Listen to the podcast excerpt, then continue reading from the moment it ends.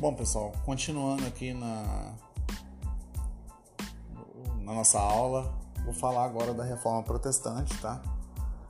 É, passar alguns conceitos, fatores que impulsionaram essa reforma e as, a, as três vertentes da reforma, que é o luteranismo, calvinismo e anglicanismo, e a contra-reforma, que é a atuação da Igreja Católica com relação a isso, tá? Primeiramente, a, essa, essa reforma protestante ela foi a quebra da unidade da Igreja Católica no Ocidente, tá? Até o momento da reforma protestante, só se tinha a, a Igreja Católica na Europa Ocidental, tá? Na Idade Média, ela tinha um, um poder predominante, né? essa Igreja Católica Apostólica Romana. É, a ideologia se pautava na igreja, o conhecimento vinha da igreja, o poder político e econômico também estava na mão da igreja. Por quê? Porque os maiores senhores feudais era a igreja católica. Pessoal, com o surgimento dos estados nacionais, alguns soberanos começaram a entrar em conflito com o Papa, tá? Por interesse por terra, afirmação de seu poder, tá? E juntamente com isso a igreja passa a ser questionada por alguns pontos, né? Como alguns escândalos que acabam trazendo desprestígio para a igreja. O principal caso que vão levar à reforma é, vai ser, primeiramente, a condenação da igreja do lucro, tá? É, tornar o lucro a um pecado, a usura, tá? No momento que cada vez mais pessoas estavam trabalhando com comércio, a igreja é, vai condená-la como usura, tá? É... Para quem não sabe, usura é oferição de lucro, tá? Venda de cargos eclesiásticos, né? As pessoas começam a comprar seus cargos na igreja. Algumas práticas abusivas, como indulgência e simonia. É, indulgência era a venda do perdão, né? Eu peco a vida inteira, chego no final da vida, dou um, um valor que o, o, padre fala quanto custa, pronto, paguei e estou perdoado. A simonia era a comercialização de artigo sagrado, tá? É, como espinho da coroa de Jesus, é, pedaço do manto de Nossa Senhora, pedaço da cruz de, de Jesus Cristo, né? dedo de santo, dente de, de santo. Tudo isso aí era, era considerado simonia. Para você ter uma base, um dos discursos de Martim Lutero, que é o primeiro a questionar a Igreja Católica, vai ser que ele já viu é, tanto o pedaço da, da cruz de Jesus Cristo vendida, que a igreja já tinha vendido tanto pedaço da igreja que dava para montar, dava para construir um navio imenso com a quantidade de madeira que eles já venderam, né? Agora vamos começar, já que a gente falou dele, o, com o luteranismo. Pessoal, Martim Lutero era um monge agostiniano, tá? E ele era professor de teologia, tá? É ele vai entrar em, em atrito com a igreja por causa da, da, venda de indulgência, como eu já citei, o caso da, da pedaço da cruz de, de Jesus Cristo. Ou também que ele falava, ele falava que o, o santo, pelo que ele via, ele tinha mais de mil dedos, né? Só numa mão. Ele também apontava isso por causa da, da venda das relíquias, né? Que a, a venda de, de é, pedaços do, dos ossos né, dos santos era chamado de relíquias. Ele vai apresentar suas críticas nas 95 teses, tá? É, ele não vai, nessas 95 teses, é, apontar o, o, a sua nova igreja, não. Ele vai apontar o que, que ele achava que era o ideal para a igreja. Por exemplo, a base da salvação ser a fé, não o que você doava para a igreja. A Bíblia, ela tinha que ser lida em qualquer língua para você mesmo interpretar, não ser lida em latim, que aí só a igreja que tem interpretação da Bíblia, né? Ele vai propor a tradução e vai traduzir a Bíblia para o alemão, vai abolir todos os sacramentos, né? Os sete sacramentos da Igreja Católica, ele só vai manter o batismo e a Eucaristia. A Eucaristia, quem não sabe, é a, a comemoração da, da última ceia, tá? Que é onde na Igreja Católica eles tomam a hóstia. A negação do purgatório vai falar que aí com a negação do purgatório não há motivo para venda de indulgência. Por quê? Porque as pessoas elas, compra, elas compravam perdão para quando ela fosse no purgatório ela ficar menos tempo. Fim do celibato, que ele vai alegar que não tem nenhum lugar na Bíblia que alega que o padre ele não pode casar e o culto na língua vulgar. Língua vulgar, pessoal, é a língua que todo mundo fala, tá? Não em latim, que ninguém entende. Pessoal, esse movimento dele ele vai, vai gerar um outro movimento lá na, na Alemanha de, de Manzer, que é o, o movimento dos anabatistas. Tá? Os anabatistas eles vão, é, a partir das ideias de Lutero, eles vão se revoltar contra a igreja, vão lutando pela reforma agrária e fim da abolição dos privilégios feudais. Tá? Lutero ele vai apoiar os repressores dessa revolta, tá? Ele vai ser contra a revolta dos anabatistas que é, surgiu a partir das ideias dele. Para você ver como é que é, como, como que era a intenção de afastamento dele da, da igreja. Ou seja, ele não tinha tanta intenção de se afastar da igreja, ele se afastou porque ele foi acabou sendo excomungado. Aí se aliou com príncipes alemães que tinham interesse em terra da igreja lá na, lá na no Sacro Império Germânico, né? Ele vai é, romper com a igreja, criar a nova religião luteranismo a contragosto de Lutero e vai romper com a Igreja Católica. Lutero, nesse momento, já tinha sido excomungado. Bom, pessoal, agora vamos falar do calvinismo. Seu maior representante, João Calvino, tá? Vocês vão perceberem que eles vão ter alguma semelhança com a, o luteranismo, como a livre interpretação da Bíblia, o fim do celibato, é, culto língua vulgar. É, porém, tem algumas diferenças, como vocês podem estar é, tá vendo no slide aí, como a separação da igreja e do Estado. Lutero não falava sobre isso, tá?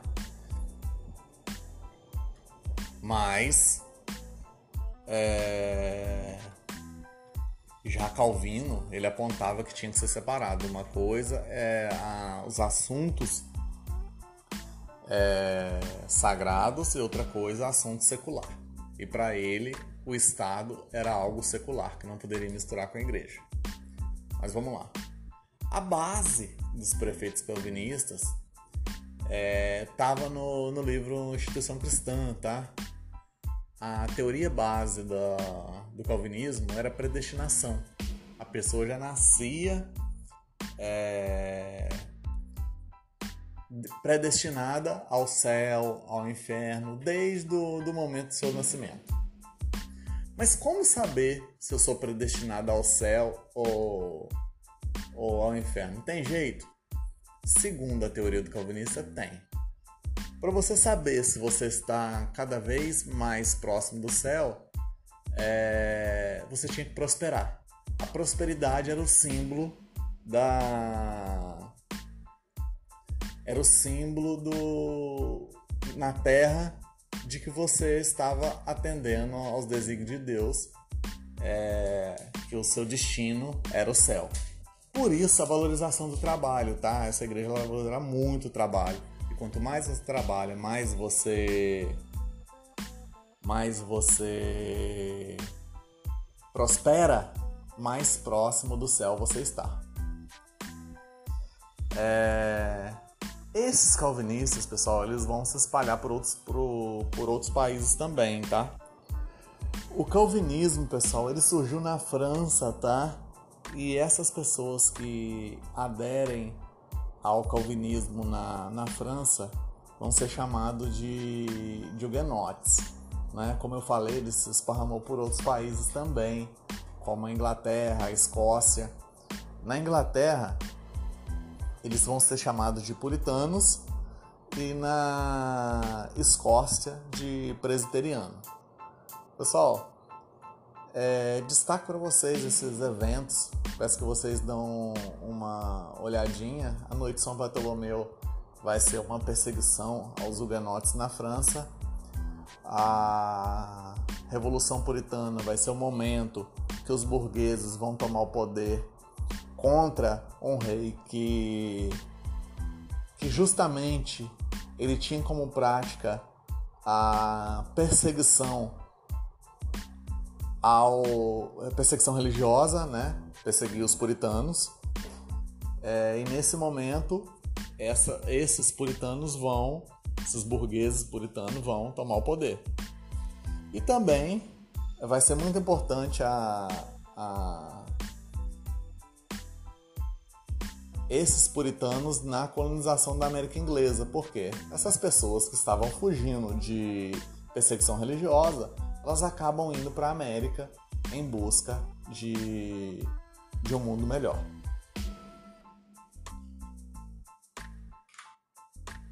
Por fim, o anglicanismo, pessoal. O anglicanismo ele aconteceu na Inglaterra, tá? No reinado de Henrique VIII, tá? Henrique Tudor vai se tornar Henrique VIII. É... Essa revolta protestante vai garantir a autoridade do rei no poder. E como ela surgiu? Pessoal, é... esse é o momento que Henrique VIII ele acaba de assumir o poder, né? pouco tempo que ele tinha assumido o poder após a Guerra de Duas Rosas, e ah, ele quer casar de novo. Né? Ele já era casado, a esposa dele era parente do Papa, e ele solicita ao Papa que o casamento dele fosse cancelado, o Papa não autoriza.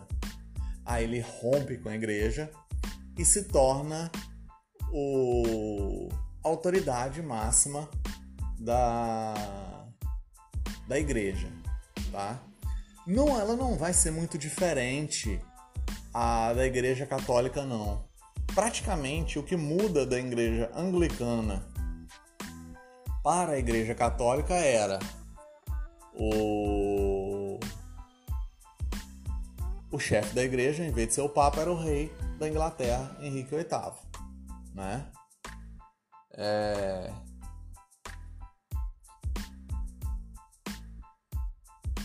Para clarear aí, que está em laranja, como eu disse, além do, do, de garantir o seu poder, né, ele também tinha interesse na, nas terras da igreja. Como eu falei, a dissolução do casamento com, com Catarina de Aragão, né, que era prima do Papa, para ele se casar com Ana Bolenha, que acaba sendo excomungada da igreja. Aí ele vai romper né, e criar uma nova religião. Pessoal, isso, por que está escrito aí duas vezes ato de supremacia? Porque nesse momento mostra que o rei ele está acima da igreja já. Ele já assumiu um ápice de poder, o absolutismo está tão forte que ele rompe, simplesmente rompe com a igreja por, por decisão própria, por motivos pessoais, por interesse dele de poder. E a Igreja Católica ficou parada? Não. A Igreja Católica ela vai convocar a, a contra-reforma no Concílio de Trento. Né? O Papa Paulo III vai convocar ela na data que vocês estão vendo no slide aí. A ideia é uma renovação da Igreja Católica, ou seja, uma reação à, à reforma protestante, né? Vocês vão ver que não vai. Eles vão mudar pouca coisa da Igreja Católica, porém, os vícios que tanto criticava eles vão começar a tentar corrigir. Vamos lá. Primeira coisa, as igrejas protestantes aboliram vários dogmas católicos. Eles não, eles vão reafirmar o sete sacramento católico, né? A sibonia, ela vai ser condenada e a indulgência ela vai ser regulamentada. Ela vai ter que ter agora alguns parâmetros para poder é, se criar indulgência, se vender indulgência. A criação do index, index era a relação de livros proibidos, né? Se o, o livro que você tinha em casa estivesse dentro dessa dessa lista, ele seria confiscado e você ia perdê-lo, tá? Porque ele ia ser queimado, tá? É... A Igreja Católica sempre pregou que a salvação vinha de boas ações, né? Aí eles vão reafirmar isso, né? Boas ações, doação para a igreja, é... dentre outros, e a fé. Eles vão apontar que a fé também, também é... vai salvar as pessoas. Vão reinstaurar a Inquisição, tá? A Inquisição ela já existia, porém ela não estava usada para perseguir esses protestantes. E para controlar os vícios do, da igreja, porque é, o, os membros da igreja eram nobres que deixavam de ser nobres e iam para a igreja. Porém, alguns eles iam para lá porque eles não, é, não tinham para onde ir. E os mesmos vícios que eles tinham na vida mundana, eles tinham na igreja. Tanto que tinha muito relato de é, padres e bispos que tinham relações conjugais com, com mulheres na cidade, é, um culto muito grande à riqueza, né? Aí eles vão criar o seminário, que era tipo a faculdade para você ser padre. Aí agora você tem que aprender todos os dogmas para você saber como ser padre. Além disso, eles vão criar a Companhia de Jesus. Você já deve ter ouvido falar dos jesuítas, né? Quem vai criar essa essa essa Companhia de Jesus é Inácio de Loyola. A proposta é educar as pessoas na fé católica evangelizar, né? partir para, para diversos locais para evangelizar. Então, esses, essa Companhia de Jesus que vai para as Américas para catequizar os indígenas. Qual era a importância disso para a Igreja Católica? Pessoal, a importância disso era a, o aumento da quantidade de fiéis. Né? Essas pessoas iam, pregavam num local aonde a religião protestante ainda não tinha chegado. Lembrando que para eles os índios não tinham religião, tá? Bom, pessoal, por hoje é só. A gente encerra essa semana mais um mais um conteúdo. A partir de semana que vem a gente vê o último do trimestre, que é a expansão marítima e colonização na América Espanhola e América Inglesa. Tchau, um grande abraço a todos.